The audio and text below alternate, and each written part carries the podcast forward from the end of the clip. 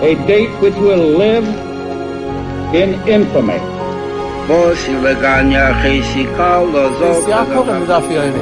Both of those projects, initiatives, got off the ground because of the Ger Rebbe. The 11 Olympic team members slain in West Germany. The Olympic Games. Zugehört waren Brüder in Amerika. Vertraut und Schabbat, es ist getan. Out of the 24 who were killed were Americans who had come to learn in Hebron. I say one million Jewish children who were made to be cut loose.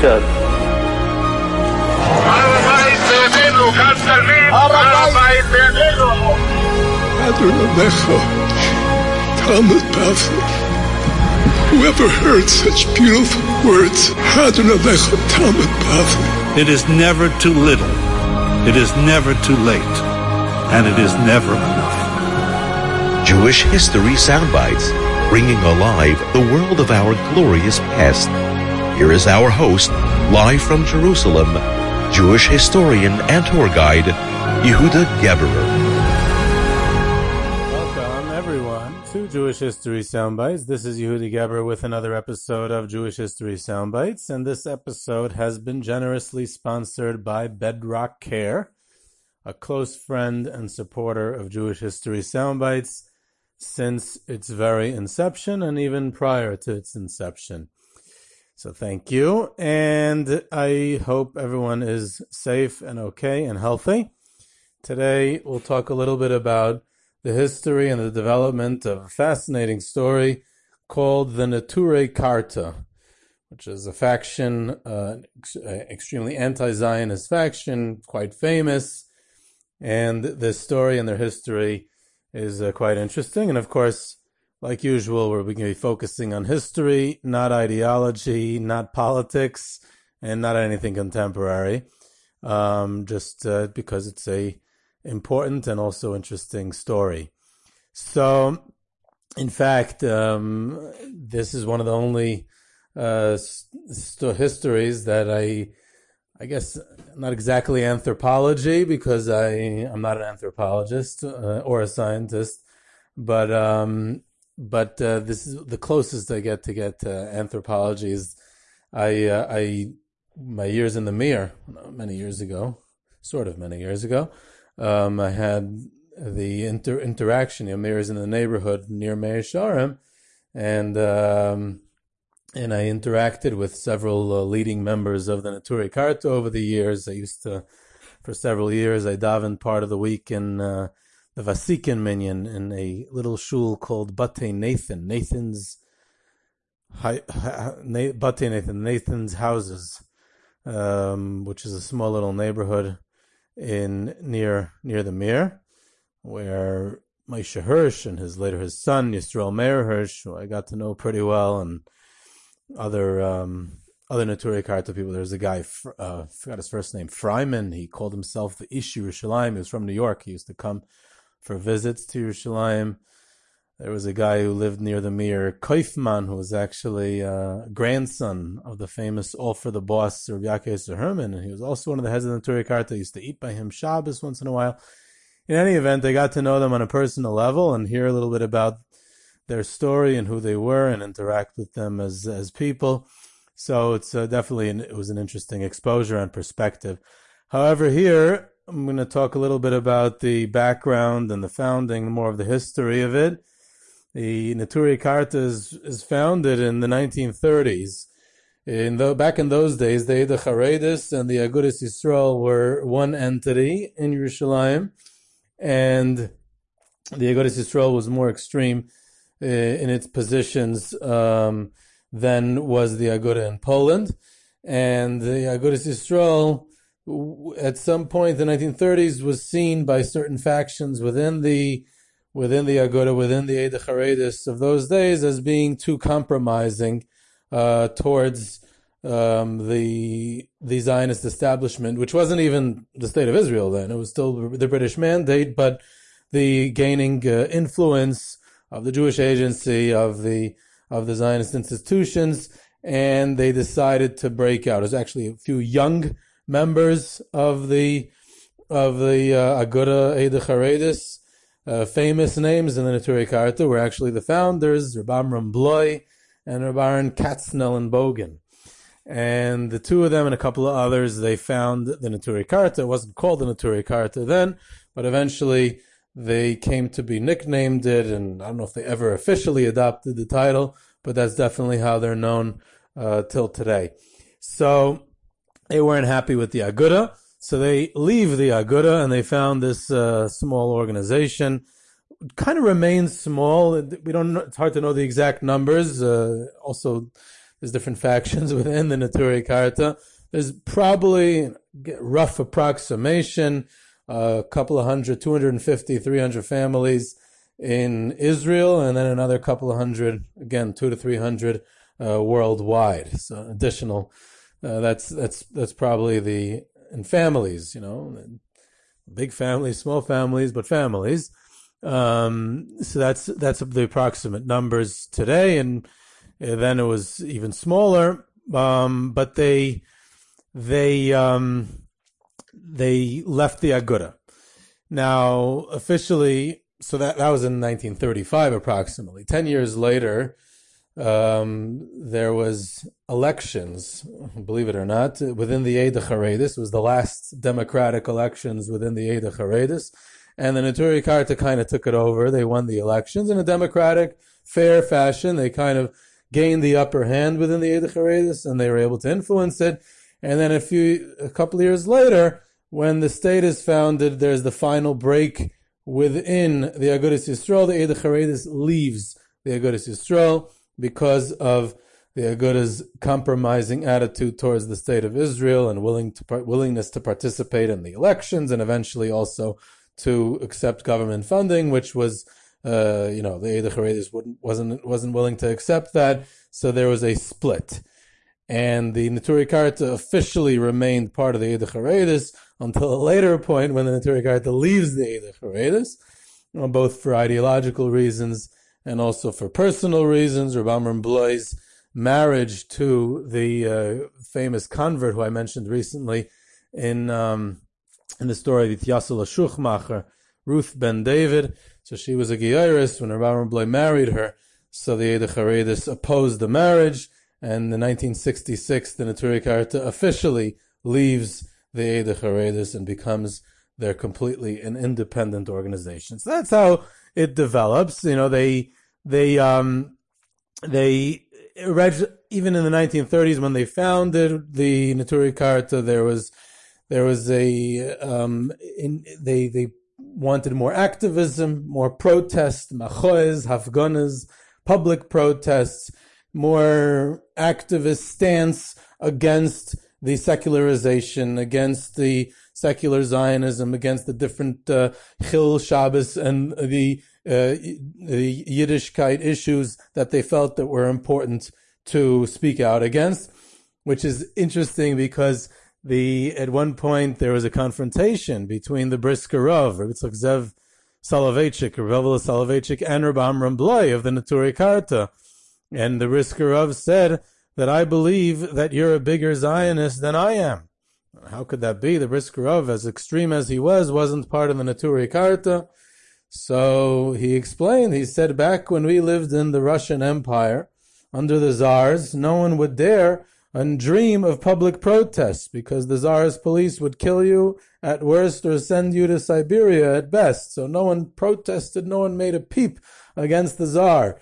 And here you make public demonstrations, you stop traffic, you burn garbage cans, and you get into confrontations with the police, and you're not scared because you know that the worst thing that they'll do is only put you in jail for a little bit. They're not going to do anything worse than you. So you have a belief in the goodness of the Zionist government and in their and then and that they're not going to send you to Siberia or kill you. So that means you believe in them. You believe in Zionism because you would never do that against the Tsar. So there you go. You're deep down, you really believe in it. So that was an accusation that the Brisker Rav made to Ramram Bloy. It's interesting. There's a fascinating, a fantastic biography that just came out about Rabbi Bloy in Hebrew uh, by Kimmy Caplan, who's uh, quite a researcher, and he uh, and he there he traces, you know, how uh, how Rabbi Bloy through the years in his leadership of the Neturei Karta, and he explains how Rabbi Bloy felt as head of the Neturei Karta that he has to react to everything that happens within the state of Israel, within the the the the uh, the Zionist movement, or anything that the what he perceived as the secular Zionist threat to Jewish traditional life of Yerushalayim, of of of whatever he felt as the value system was, he had to react to it. He had to go against it. He had to say something about it. He had to protest it. He had to react to it. And if that's the case, it means he couldn't ignore it. And if he lived like that and he led the Neturei Karta like that, then he was part and parcel of this of the story of modern day Zionism because he felt that it was a force to be reckoned with and something that had to be reacted to. So in in essence, he becomes part of the story uh, also because if he would if he were to simply ignore it, then he can then you could say that he's completely removed from the story. But the very fact that he felt the need to react to every movement and every development makes him a part and parcel of the story of Zionism itself. So the the um, in the 1950s, the uh, the Neturei Karta is very popular. They are leading the protests of the new state against the new state in every realm of religious observance, um, which which uh, garnered a lot of support, widespread support uh, amongst the Haredi community about Chil Shabbos, desecration of Shabbos, which was an important uh, campaign, and other such campaigns that the Neturei Karta spearheaded and led. When Rabbi Bloy landed up in jail, no a personage no less than the Chazon Ish went to visit him. It was you know super mainstream, and here he's going to visit the faction that's considered extreme within the camp and therefore you see that in the 1950s it did um, have a certain amount of popularity and support even amongst the um, more mainstream. Um, that less and less over time. Different developments, uh, you know, caused that, especially their split with the Eide Charedis, which made them be considered even more extreme. Now, the Neturei Karta had its share of really colorful characters, which added a lot to to the you know the interesting dynamics within the leadership of the Neturei Karta and the acts actions of the Neturei Karta was the fact that they had some interesting people. The most famous of whom, who I mentioned, is Rabbi Amram Bloy, but uh, Rabbi Katzenellenbogen was an interesting person as well, who was the head of the main uh, flagship institution of the Neturei Karta was the yeshiva, which still exists in Mea Shearim called Yeshiva's Torah V'Yira. And Rabbi Katzenellenbogen headed that yeshiva for many years. His son-in-law, Moshe Hirsch, who was American and learned in Lakewood by Baron Kotler at one point.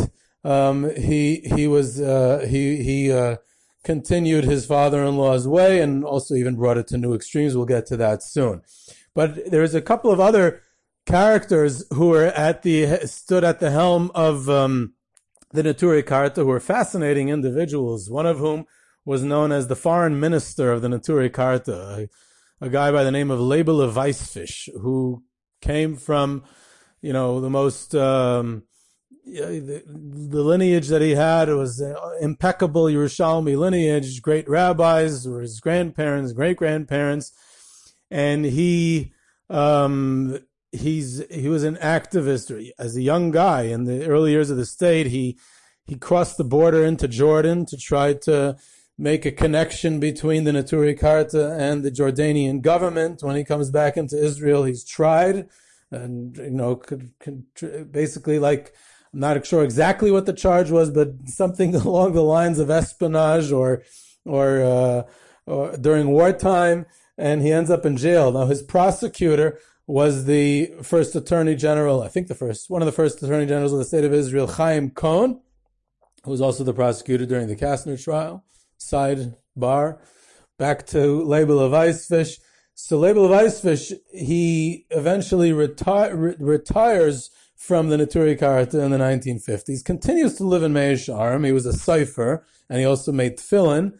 And he was never went to school, but he was self-taught in Nietzsche philosophy. Friedrich Wilhelm Nietzsche, famous German philosopher, who I know nothing about his philosophy because I don't know anything about philosophy. But he, but this guy, Label of Levaisvish, one of his side hobbies was he became an expert in his philosophy. Not only that, he had this strange view that you can't understand Yiddishkeit or Judaism without understanding Nietzsche. And it's fundamental to Yiddishkeit, to Judaism, to know Nietzsche well. And he went on this campaign for the rest of his life. And he even made up with his old prosecutor, Chaim Cohn, who was completely secular, to a certain extent even anti-religious. And, and the two became friends incredibly enough, later on, because Chaim Cohn also happened to like Nietzsche, and this label of Weisfish, who is this self-taught Nietzsche expert living in Mea Shearim as a sofer, the foreign minister of the Neturei Karta, who had connections with Arab leaders, he becomes invited in secular Israeli academic circles later on in life to lecture on Nietzsche because he was actually acknowledged as an expert in, in that regard. So go figure. But that was his story. Another interesting leader of um, the Neturei Karta in the early years was uh, Reb probably the most interesting, Reb Dov Sokolovsky. Reb Dov Sokolovsky was a Litvak, and he um, learned in studied in the, the Navardic yeshiva, Slabotka. He was in Radin. He was close with the Chafetz Chaim. He was a big Talmud Chacham. He learned and studied at the Mir, and marries eventually the Rav and Rosh Hashiva of the Mir, Rav Ram Tzvi Kamai, um, who's the, the, the rabbi of the town, and also the the Rosh Hashiva of the Mir, along with his brother-in-law Lezer Finkel, was killed by the Nazis. Rav Tzvi Kamai, along with most of his children. Reb Dov Sokolovsky was basically the only child who uh, who uh, you know his, he and his wife were the only ones who basically from Rav Tzvi Kamai from uh, who survived because he moved to Israel prior. But um, he's the son-in-law of the Mirav, and even when Avram Kamai was out of town, he even took on the duties as the rabbi of the town. He was quite an impressive individual. He suffered a personal tragedy. I think he lost a child or something along those lines. And he moves to then Palestine, Eretz Yisrael, in 1931. So he moves here in 1931, and he is very disturbed by the fact that there's Chil Shabbos in Yerushalayim. So he organizes a campaign against the desecration of Shabbos. And it's a very um, orderly campaign. First of all, he lobbies the British authorities. He goes on a letter writing campaign to shopkeepers. He writes them letters, personal letters. Can you please close your stores for Shabbos? He gets backing from across the spectrum. He, he, uh, lines uh, is aligned with Rabbi Levin, um, Mordechai Eliyahu, the young Reb Mordechai Eliyahu, um, people who are not known as extremists or Neturei Karta, to say the least, and and and many other rabbis, and they have this campaign to prevent Chil Shabbos. Now later on, he's appointed the Rosh Hashiva of the Torah the flagship uh, yeshiva of the Neturei Karta. He becomes the head of the Neturei Karta. He also had a koil of the Neturei Karta. And a few years later, his uncle, Reb Lezer Finkel, founds the Mir Yeshiva in Yerushalayim, and he renews the relationship with his uncle, and he hangs around the Mir. He davened there. He, he might have even given some sort of chabura or something there. I'm not sure. I spoke to someone once about it. I don't recall um, if that was verified, but he was definitely around and respected. He was a huge Talmud Chacham and part of the Mir family. Never had any other children.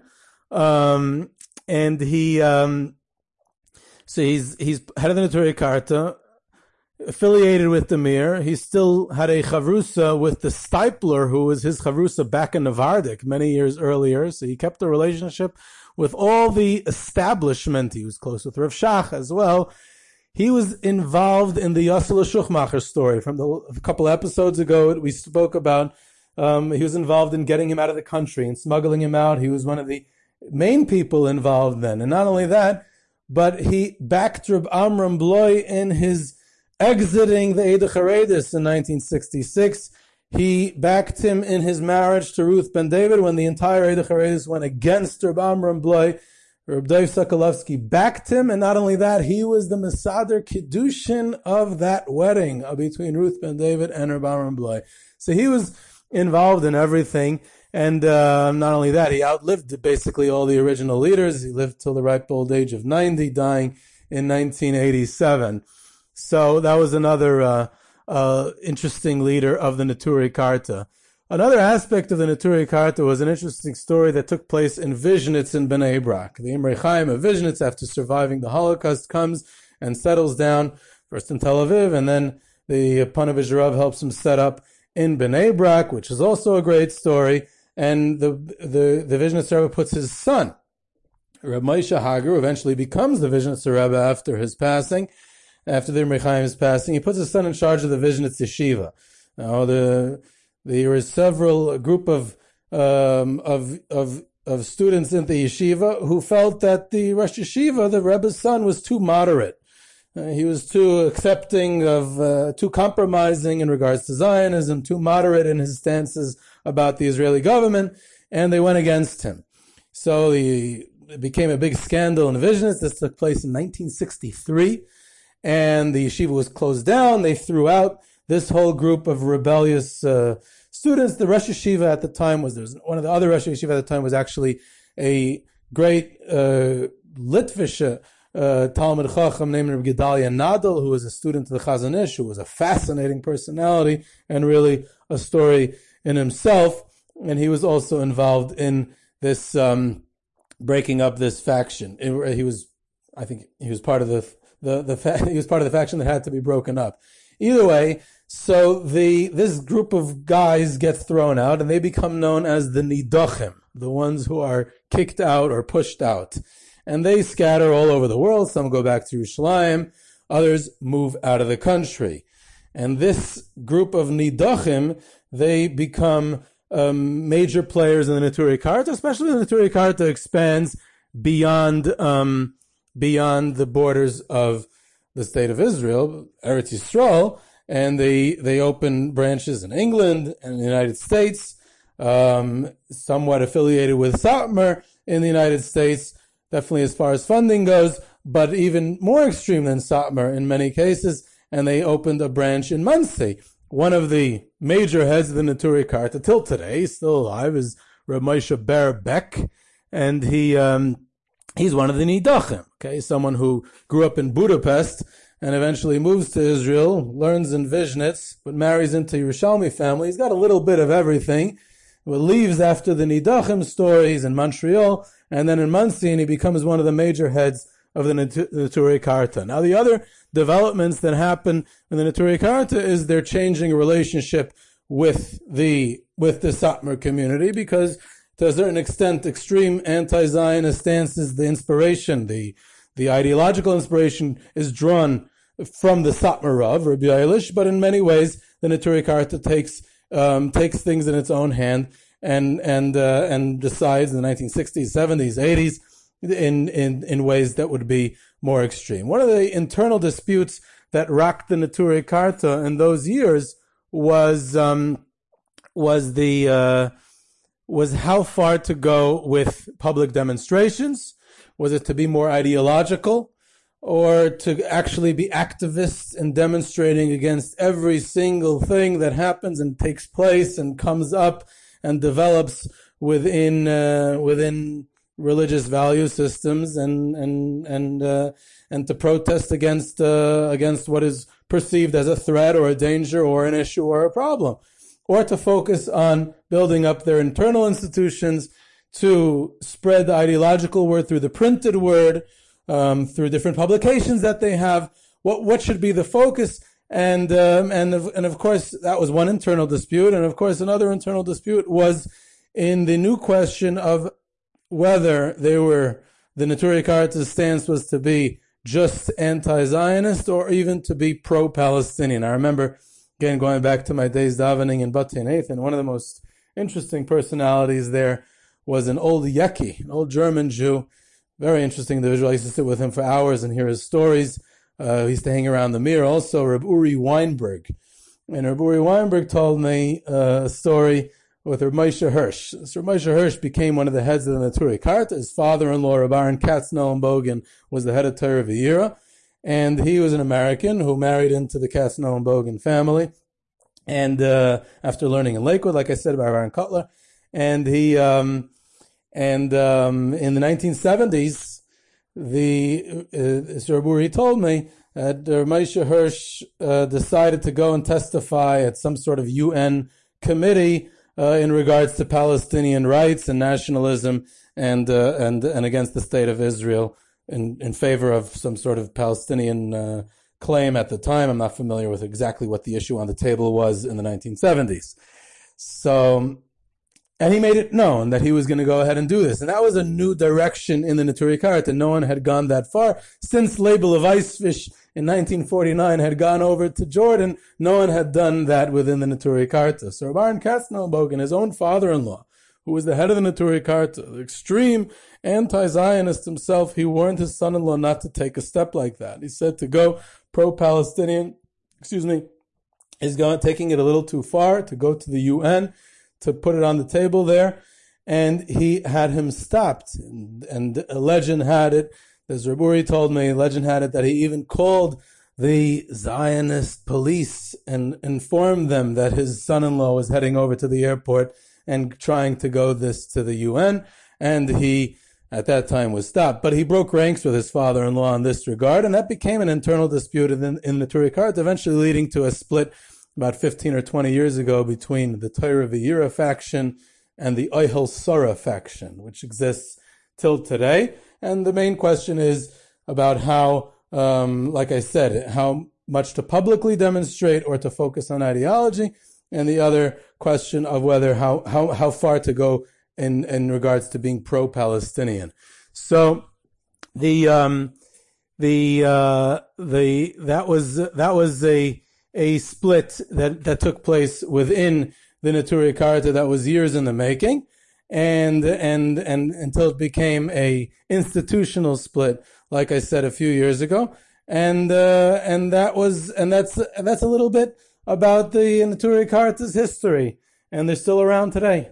So this was Yehudi Geberer with Jewish History Soundbites. You can reach me at ygebss at gmail.com for questions, comments, sources, and hopefully soon back to tours and trips. And thank you again, Bedrock Care, for the sponsorship. And you can subscribe now to Jewish History Soundbites on iTunes, Google Play, Spotify, Stitcher. Follow us on Twitter at JSoundbites, and I hope you enjoyed.